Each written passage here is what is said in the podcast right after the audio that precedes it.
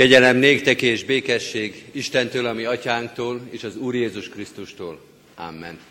328. dicséretünkkel kezdjük Isten tiszteletünket, énekeljük fennállva annak első verszakát, majd helyünket elfoglalva a második, harmadik és negyedik verszakokat. Az első verszak így kezdődik, jöjjetek Krisztus dicsérni, bízó szívvel hozzátérni.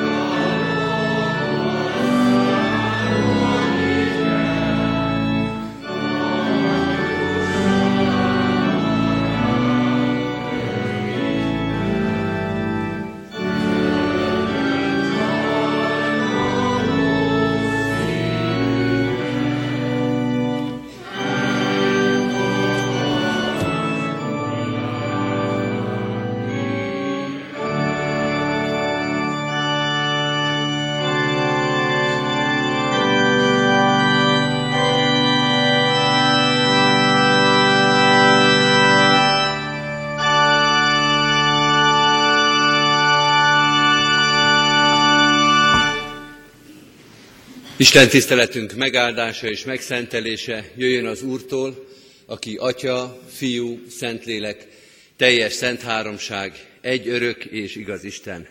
Amen.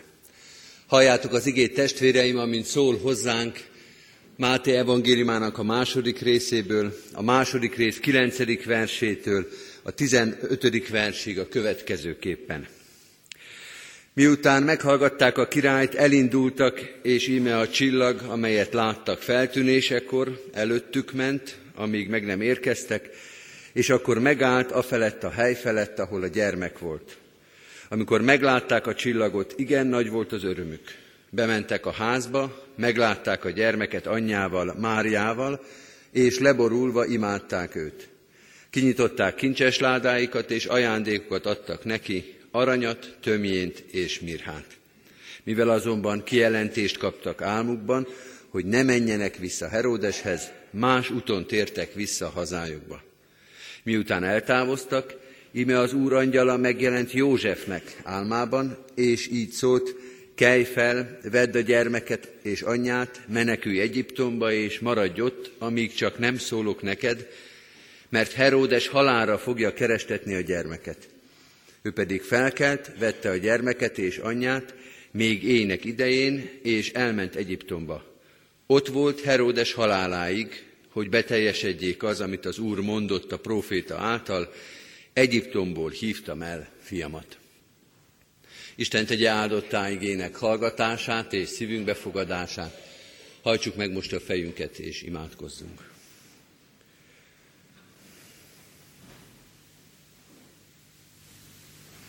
Menjei atyánk, tégy minket még készé és képessé az ünnep befogadására. Add, hogy ezen az Isten tiszteleten is, karácsony másodnapján is legyen még bennünk kíváncsiság a Te üzenetedre. Köszönjük ennek az ünnepnek minden örömét. Az Isten tiszteleten, az úrvacsorai közösségben, az ige hirdetésben kapott ajándékukat, a családi kör, a barátok, az ismerősök, a lelki testvérek ajándékozta örömöknek és ajándékoknak is örülünk, és neked köszönjük azt meg. Ne engedd, hogy elteljék vele a szívünk, és hogy a mai napra már ne legyen hely a te igédnek. Tégy minket most készé az üzenetet befogadására. Taníts minket ezzel a karácsonyi történettel. Szólj hozzánk és vezesd az életünket, hogy ne gondoljuk sem a karácsony estén, sem annak másodnapján, vagy annak végeztével, hogy már mindent tudnánk és mindent ismernénk a Te igédből, hogy már nincs semmi, amit ebből a történetből meg ne kellene tanulnunk. Segíts most kíváncsivá lenni, nyitottá lenni a Te igéd és üzeneted előtt, mert nekünk használ és minket javít és tisztít és szentel meg a Te igéd. Nekünk van arra nagy szükségünk, hogy újra és újra halljunk Téged. Bocsáss meg, hogyha ezt elfeledtük, ha letagadtuk, ha nem tartottuk elég fontosnak. Ha Te szóltál, és mi nem voltunk itt, ha üzentél, és mi nem figyeltünk, ha kértél valamit, és mi nem engedelmeskedtünk neked. Tégy most minket engedelmessé. Úgy és tételesen, és szóról szóra, ahogy itt olvassuk. Hadd kövessünk téged az igében, a te parancsodban, a te akaratodban. Bocsáss meg minden engedetlenséget és restséget, süketséget és vakságot, tégy minket érzővé, kíváncsivá, nyitottá a te igéd előtt. Hagy nekünk és szentelj nekünk ünnepet, hogy azt magunkkal vihessük a hétköznapokra, magunkkal, magunkkal vihessük azok számára, akiknek nem volt ünnep ez a karácsony, akik nem részesültek benne, akik maguk sem keresték és meg sem találták a Te evangéliumodat. Segíts nekünk elraktározni, megjegyezni, átélni a Te igédet, hogy tovább tudjuk adni azt szerte világba. Amen. Kedves testvérek, készüljünk az ige hirdetésre a 317. dicséretünkkel, bocsánat, a 328. dicséretünkkel, a fennmaradó verszakokat énekeljük, a 328. dicséretnek az 5. és 6. verszakát énekeljük, áldott óra, boldog óra, nagy hitünknek meghozója.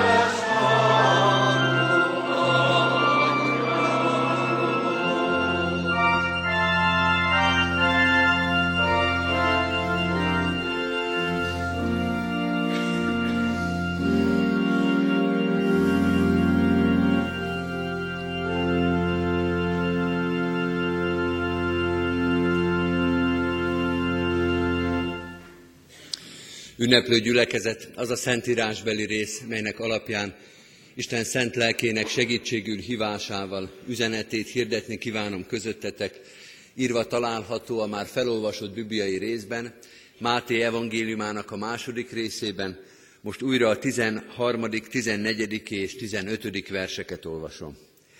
Miután eltávoztak, íme az úr angyala megjelent Józsefnek álmában, és így szólt, kelj fel, vedd a gyermeket és anyját, menekülj Egyiptomba, és maradj ott, amíg nem szólok neked, mert Heródes halára fogja kerestetni a gyermeket. Ő pedig felkelt, vette a gyermeket és anyját még ének idején, és elment Egyiptomba. Ott volt Heródes haláláig, hogy beteljesedjék az, amit az Úr mondott a próféta által, Egyiptomból hívtam el fiamat. Eddig Istennek írott igéje. Kedves testvérek, ezen a karácsonyon Máté evangéliumát olvasva minden ige hirdetés szinte úgy kezdődött, hogy most a napkeleti bölcsekről fogunk hallani, mert hogy ők ennek a karácsonyi történetnek a hordozói, ő rajtuk keresztül tanít minket Máté evangéliuma, és vezet el minket a karácsonyi történet lényegéhez. Most azokba a történetekbe kezdtünk bele a 13. versel, amelyek a napkeleti bölcsek távozása után történnek. Talán egy kicsit lezser kifejezéssel azt mondhatnánk, hogy a levezető körökhöz érkeztünk. Még van három történet, ami a karácsonyi történetekhez tartozik. Ők már nincsenek, ők már visszatértek hazájukba, más úton, ezt is tudjuk. Tehát valami még ott történt, de ők elmentek, és itt hagyták a karácsonyi történetet, amelynek nem a legszebb, de mégis hozzá tartozó fejezetei még hátra vannak. Heródesnek a története ez már tulajdonképpen. Az angyal figyelmezteti Józsefet, Isten megóvja Józsefet és családját. Attól, ami bekövetkezik, a megóvó, figyelmeztető szóról olvastunk most, utána jön a betlehemi gyermekgyilkosság története, és utána még néhány sorban olvasunk arról, hogy visszatér a család, József, Mária és Jézus Názáredbe. Ritka jelenet az, amiben beleolvastunk, mert hogy más evangéliumokban ez nincsen leírva, nem csak a gyermekgyilkosság, hanem a menekülés Egyiptomba néhány mondata is itt fordul elő egyedül. Több mindenről is szól ez, és sok minden irányba el lehetne indulni, amikor ezt az egyiptomi menekülést olvassuk. Például abba, csak egybe utalok, amiről igazából nem lesz szó, de azért fontos megfogalmazni, hogy ezek szerint Jézus Krisztusnak az elutasítása rendszerszerű a Szentírás tanúsága szerint. Idáig áltathattuk magunkat azzal, hogy hát ez a betlehemi kezdet nem volt annyira jó, mert ugye nem volt számukra hely, meg az istálló, meg számkivetve, de majd később esetleg helyre rázódik a történet. Most azonban azt látjuk, hogy folyamatosan az történik, ami az első lépésnél volt, hogy nem volt számukra hely, hogy az övéi közé jött, és az övéi nem fogadták be, nem fogadták be Betlehembe, aztán jön az egyiptomi történet, aztán a végén meg ott van a golgotai történet, ahol mindig ugyanaz történik, hogy Jézus az övéihez jön, és az övéi több-kevesebb intenzitással elutasítják. Van, amikor csak figyelemen kívül hagyják, van, amikor meg akarják ölni, és van, amikor megölik. Hogy itt nem véletlen és nem baleset az, ami Betlehemben történik, hanem egy szenvedés történetnek az első, de nem egyetlen lépése. A Heidelbergi KT nem hiába utal arra, hogy Jézus Krisztus szenvedése az nem a keresztúton kezdődik, hanem az egész földi működése az a szenvedés történetnek a része. Az első lépés is, és lám a második lépés is, rögtön a betlehemi számkivetettség és hajléktalanság után egy ennél lényegesen nagyobb számkivetettség és hajléktalanság, az egyiptomi menekülés és az egyiptomi menekült lét következik, mert hogy a Krisztus elutasítása, a Krisztus üldözés, a Krisztus ellenesség az benne van az emberi történetben, az első lépéstől az utolsóig. Ez is egy fonal, amit föl lehetne venni, én azonban szeretnék utalni nem csak személyes érintettség okán a József történetre is, mert azt lehet mondani, hogy hát Heródes az egy rossz szereplő, de ott van József, aki azért mégiscsak szépen viselkedik ebben a történetben. egy pozitív figura, aki ellensúlyozza Heródesnek ezt a vadságát és Krisztus gyűlöletét. És ha szeretnénk, akkor még tovább is árnyalhatnánk a képet, hogy hát van egyszer egy negatív pólus, Heródes, van egy pozitív, ez József, Jézusnak az apja, és hát nyilván vannak, akik ugyan nem védték és nem mentették a Krisztus, de azért nem is váltak gyilkossá, sem Krisztusnak, sem a gyermekeknek nem lettek gyilkosává, akik valahol ennek a mezőnek a közepén helyezkednek el. Hogy azért árnyaltabb kép, mint ez a leegyszerűsített kis tudósítás, hogy van a Heródes meg a József, hogy biztos el lehet helyezni magunkat valahol középen is. Azt kell mondanom, testvérek, hogy ez logikusnak hangzik, de vannak bizonyos helyzetek, amikor tényleg ilyen kiélezett a kép, és most talán erről lesz szó. Hogy a Krisztussal való viszonyunk az olyan, mint a személyi kérdésekben a szavazás, hogy nincsen tartózkodás és nincs középmezőny. Vagy elfogadja, vagy elutasítja. Vagy igennel szavaz, vagy nemmel, és az, hogy tartózkodott, meg éppen nem volt a teremben, meg kiment a büfébe, ezek így jól hangzanak, de nem számítanak, mert az igeneket fogják összeszámolni. És hogy aki nem igennel szavazott, az utólag hiába mondja azt, hogy de ő tartózkodott, meg hogy nem volt elég információja, meg ezek nem fognak számítani. Igennel szavazott, vagy nem szavazott igennel.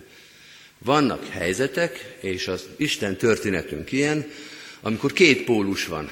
És ezt Jézus is elmondja, amikor azt mondja, nem egy szeretett mondat ez egyébként, hogy aki nincs, ellen, nincs velem, az ellenem van. Hogy lehet, hogy amit itt olvasunk, egy picit talán leszűkített, leegyszerűsített kis történet, hogy az az életünk Istennel való kapcsolatos viszonyunknak a teljes leírása, hogy vagy Heródes, vagy József. És most ezen a karácsony másodnapján ezt a két pólusú világot szeretném egy kicsit körüljárni. Mert azt mondja Máté evangélium, hogy bizony, az Istennel való viszonyunk az olyan, mint a kettes számrendszer, vagy nulla, vagy egyes. És nincs a kettő között más. Nincs más szavazati lehetőség. Vagy Heródes üzemmódban működik az életünk, vagy József üzemmódban, a kettő közül kell választani. Önismereti kérdés ez, keresztény önismereti kérdés, hogy mi ebből a történetből valamelyiket választanunk kell, Heródes vagy József az, akit választunk. Mit jelent a Heródes üzemmód? Mit jelent az, hogy valakinek az élete, a döntése az Heródeshez hasonlít? Az Isten kér valamit, az Isten vár, az Isten üzen, és az ember, az ember nemmel szavaz. Ugye így is szokta a levezető elnök föltenni. Elhangzott a javaslat, elhangzott az indítvány, és akkor megkérdezni, hogy ki támogatja, és a másik opció az, hogy ki van ellene. A Heródes üzemmód az az, amikor az Úristen kérdez valamit, és amikor azt kérdezik, hogy na ki van ellene, ki van az Úristen ellen, akkor az ember fölteszi a kezét, hogy ebben a kérdésben én az Úristen ellen szavazok. Ez a Heródes üzemmód. Istenre nemet mond, mert önmagára szeretne igent mondani. Úgy fordult a helyzet, itt konkrétan, hogy a saját hatalmát kell megvédenie. A meg, meg, megszülető, a zsidóknak az új megszülető királyáról van szó, ő az üzemben lévő király, ő az, akinek a kezében van a hatalom, neki muszáj ezt a trónkövetelőt, ezt a riválist valahogy kiiktatni. Ha nem iktatja ki, akkor saját magára mond nemet. És azt mondja, hogy én nem mondok mindig az Úristenre nemet, de most ebben a kérdésben kénytelen vagyok saját magamra igent szavazni, és az Úristen ellen. Majd máskor jó leszek. Azért gondolhatjuk, hogy Herodes is elment a templomba, meg áldozatot mutatott be, meg a kultusznak valamilyen értelme a résztvevője volt. Tehát tudod biztos Heródes is arra hivatkozni, hogy annyi mindent megtettem az Úristennek, és annyi mindent meg fogok még tenni az Úristennek. De most konkrétan ne nézzen ide az Úristen, ne figyeljen, ne vegye számba, de nemmel fogok szavazni. Ebben a kérdésben nem tudok az Úristennel egyetérteni. Az Úristen kér valamit, az Úristen vár, és azt mondja az ember, hogy most konkrétan ellene szavazok az Úristennek. Tehát nehogy félreértés legyen, nem azokról van szó, akik nem tudnak az Úristen kérdéséről, akik nem ismerik az Isten akaratát, akik nem tudják, hogy az Úristen mit is akar, hanem hogy elhangzott az indítvány, csak azt mondjuk, hogy mivel magunkra igent akarunk mondani, erre és erre a vágyunkra, szándékunkra, döntésünkre igennel akarunk szavazni, most ebben az esetben ellene szavazunk az Úristennek. Mondok néhány ilyen példát. Nemrég ugyanerről a szószékről hangzott igehirdetés keresztelő Jánosról, keresztelő Jánosnak a haláláról. Ott egy másik Heródes van, de ugyanilyen rosszul szavaz, és róla is olvassuk, hogy egyébként szerette keresztelő János, meg figyelt rá, meg fél tőle, viszonyítási pont volt számára, tehát volt, amikor igennel szavazott, de volt egy vacsora, meg egy tánc, aminek a hatására azt mondta, hogy most nemmel szavazok. Azt nyilván az a Heródes se gondolta, hogy keresztelő Jánosnak a fejevétele az nem az Úristenre való nem szavazást jelent. Nyilván értette, nyilván tudta, félt is, hogy most valamiért, most hagyjuk, hogy miért, de kivégeztetek egy embert. Kivégeztetem az Úristen profétáját. Ez egy nagy, erős, karakteres nem szavazat, egy ellene szavazat az Úristennek. Majd máskor szavazunk igennel. Hát, ha még lesz máskor. Hát, ha még jóvá lehet tenni. De ott ez egy nem szavazat. Hogy mondok egy másik példát, van egy kedves kis film, az a címe, hogy Eltakarító nő, egyébként lelkész házas párról szól, a lelkészek nézzék meg, a gyülekezeti tagoknak nem javaslom. És ott van egy kedves alak, aki mindenkit eltakarít az útból, aki valahogy a személyes érdekei ellen van. Úgy takarítja el, ahogy ezt szoktuk érteni. Egy kedves idős hölgy, valószínűleg beteg is az illető. A filmnek az érdekessége az, hogy ezt olyan bájosan tudja bemutatni, hogy csak gyűlnek, gyűlnek a hullák az életébe, hogy ez is azért egészen pitiáner dolgokért is el lehet tűnni abból az életből. Hogy csak gyűlnek, gyűlnek ezek a hullák az embernek az életébe, és sokszor szavazott ő igennel, ez egy kedves alak, szerethető, de mégis ott a víz alatt, a kis tónak a fenekén, ott vannak szépen az életének az eltakarított akadályai. Amikor azt mondta, hogy máskor majd kedves leszek, máskor majd szerethető leszek, a többi az majd mind jó lesz, sok-sok igen szavazat lesz, de itt, meg itt, meg itt, hát muszáj néha nemmel szavazni, magam miatt, a gyerekem miatt, a békesség miatt, valami miatt. Hogy van, amikor az ember utólag nehezen magyarázható módon hatalmas, nagy, kövér, robosztus nemeket tud mondani az Úristennek.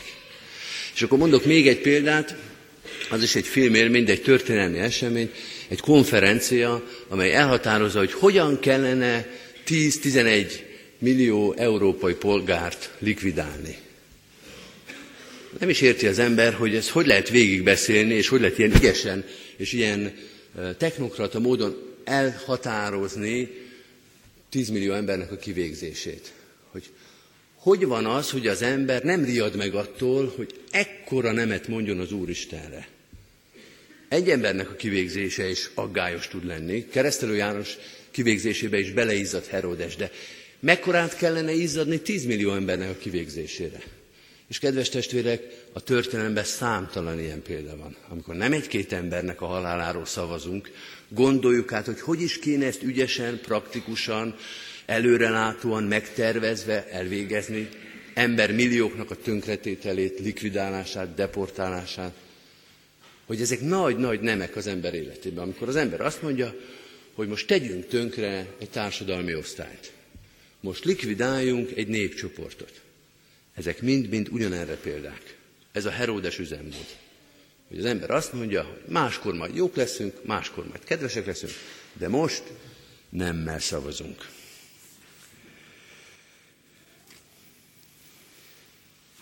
Miért teszi ezt az ember? Herodesnek a példája, akár ennek a Herodesnek, vagy Herodes Antipásznak a példája is arról szól, hogy egyetlen oka van erre az embernek, hogy saját magára igent mondjon. Mindent meg lehet magyarázni, és mindenre lehet egy nagy nemet keríteni, ha van egy saját magamra kimondott igenem. De kedves testvérek, ebben az a tragikus, és azért baj, mert azt gondoltuk, hogy a saját magunkra kimondott igen miatt elhordozható, megmagyarázható egy na- nagy nem, de közben kiderül, hogy saját magunknak is nemet mondunk ezzel. Miről van itt szó?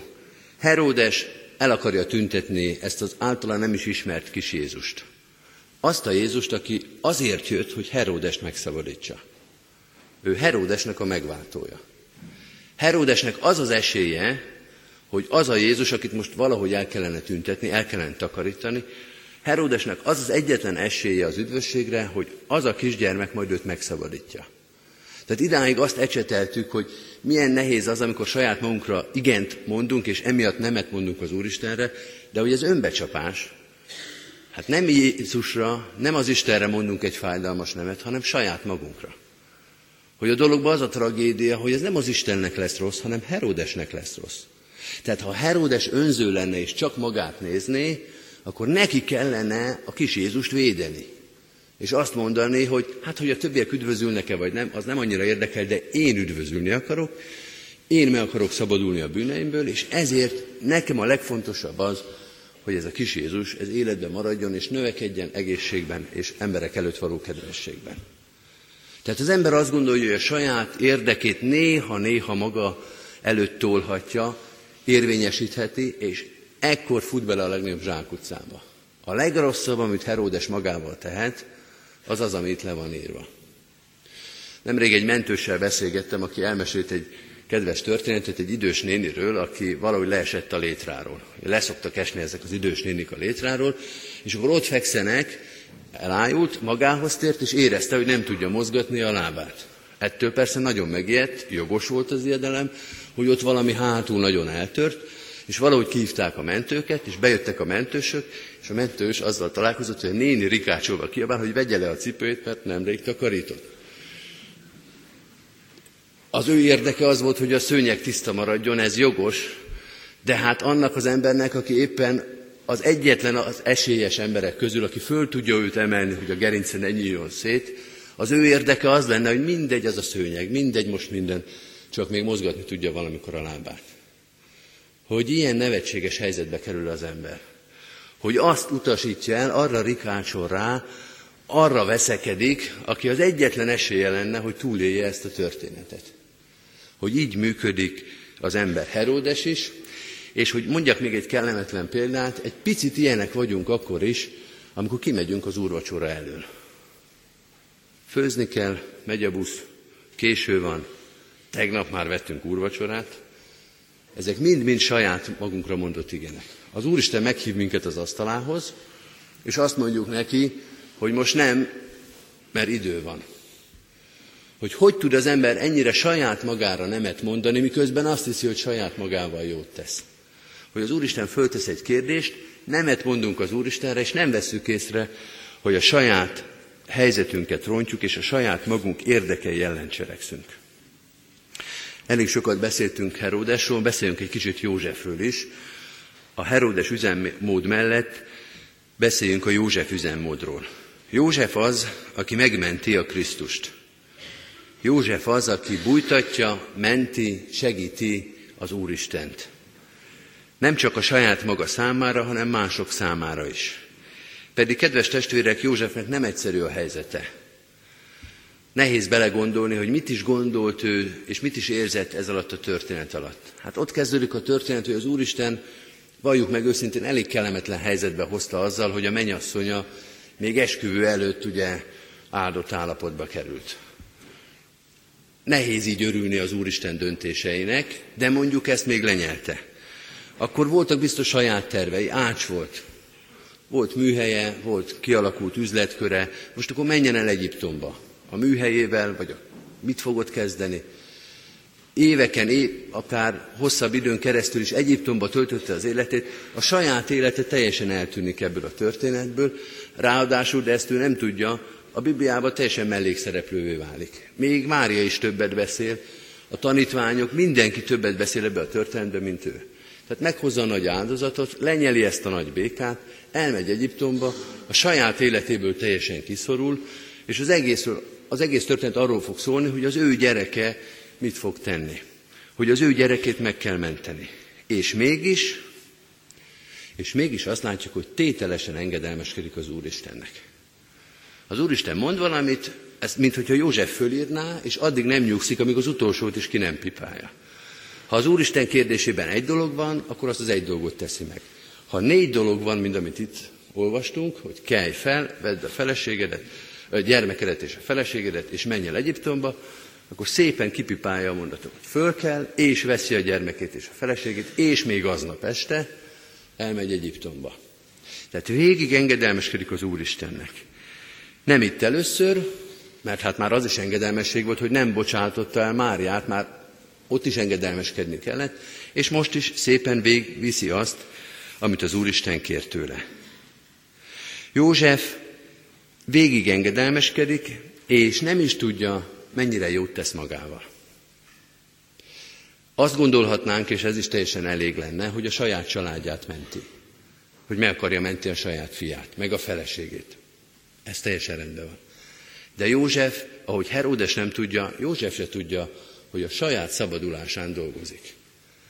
Hogy e, Jézus az nem csak Heródesnek a megváltója, hanem Józsefnek is. És miközben József engedelmeskedik Istennek a parancsának, a saját megváltásán dolgozik. Mert azáltal, szabad ilyet mondani, úgy lesz majd Jézus a megváltója, hogy ő most megmenti.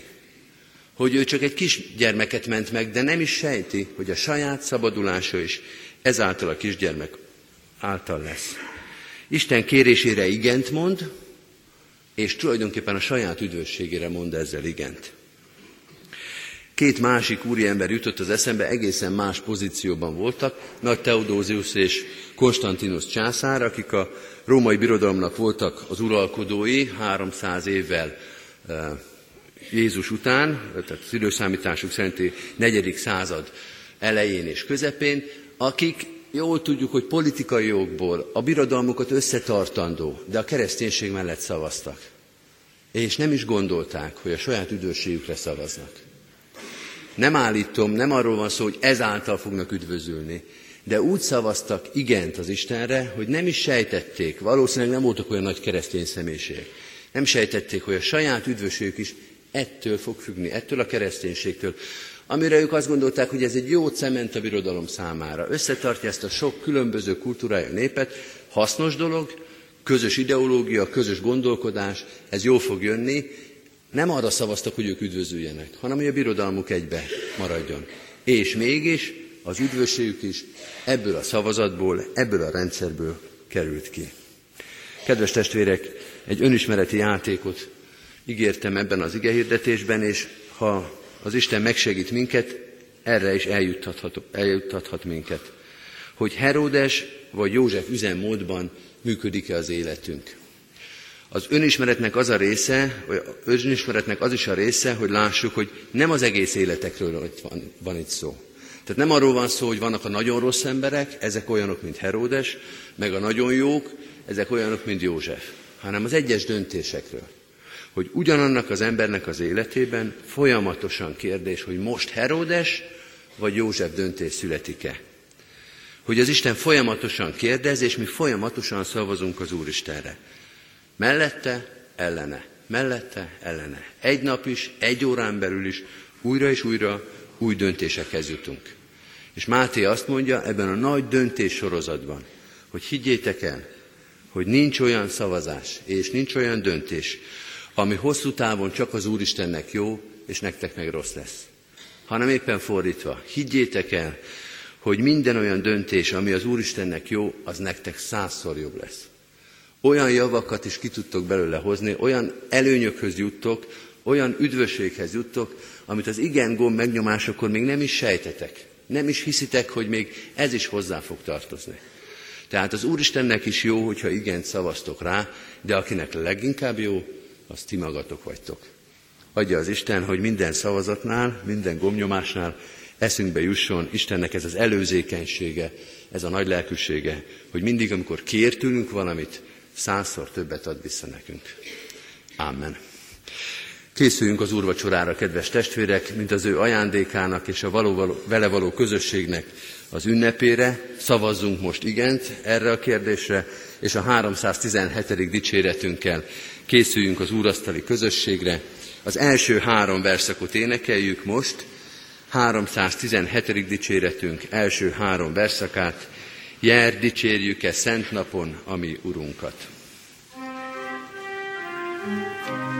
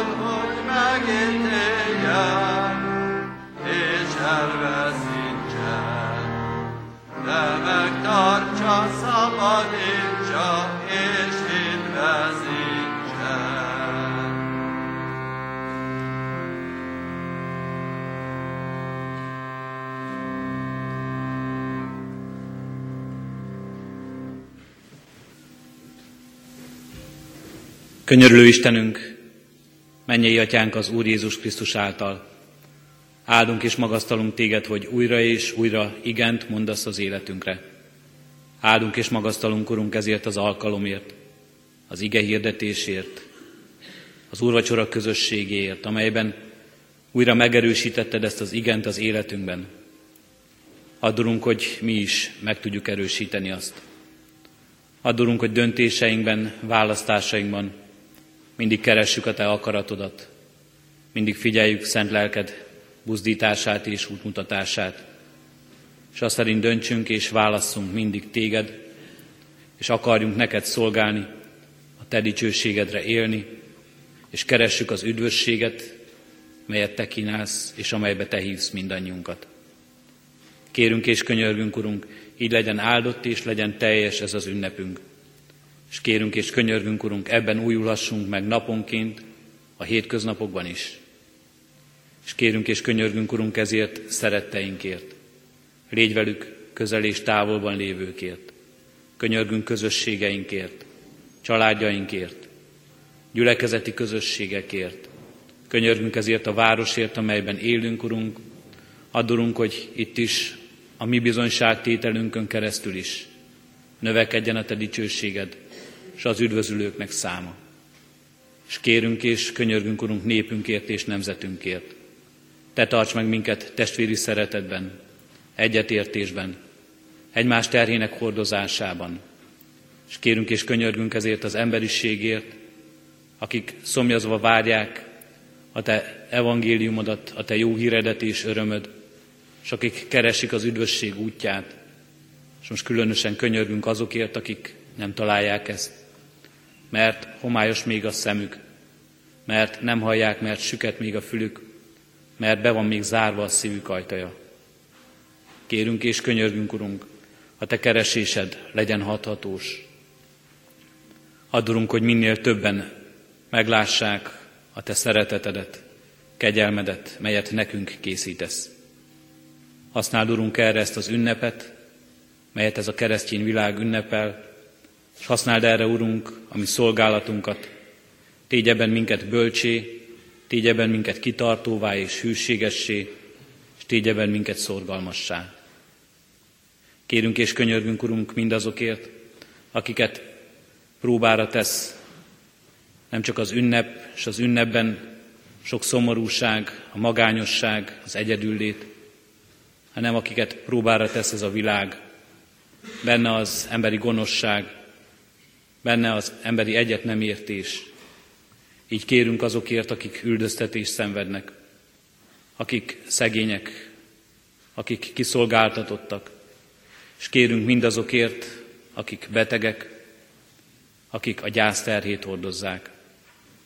Te légy, Urunk, erősítünk, Te légy, Urunk, gyámolunk, Te légy, vigasztalunk, hogy a tőled nyert békességgel, abban is bizonyságot téve a világ előtt, megnyugodjon életünk, és egészen rád bízhassuk magunkat. Kérünk és könyörgünk, Urunk, Te maradj velünk az ünnep után is, a hétköznapokban, a munkában, a szolgálatban, hogy mindenhol a Te hívásodnak engedjünk, és a Te elhívásodat te töltsük be. Hallgass meg, kérünk Jézus Krisztusért. Amen. Együtt is imádkozzunk az Úr imádság szavaival. Mi, Atyánk, aki a mennyekben vagy, szenteltessék meg a Te neved. Jöjjön el a Te országod, legyen meg a Te akaratod, amint a mennyben, úgy a földön is. Mindennapi kenyerünket add meg nékünk ma, és bocsáss meg védkeinket, miképpen mi is megbocsátunk az ellenünk védkezőknek. És ne vigy minket kísértésbe, de szabadíts meg a gonosztól, mert Téd az ország, a hatalom és a dicsőség mind örökké. Amen. Az adakozás lehetőségét hirdetem testvéreim, mint Isten tiszteletünk hálaadó részét. Szívünkben alázattal, Urunk, áldását fogadjuk. Ti azért növekedjetek a kegyelemben, és a mi Urunk üdvözítő Jézus Krisztusunknak ismeretében. Ővé a dicsőség most és örökkön örökké. Amen. Isten tiszteletünk végén, testvéreim, a megkezdett 317. dicséretünket énekeljük. A 317. dicséretünknek 6., 7. és 8. verseit. A hatodik vers így kezdődik, Ó, te áldott, idvezítő, Úr Jézus Krisztus! thank you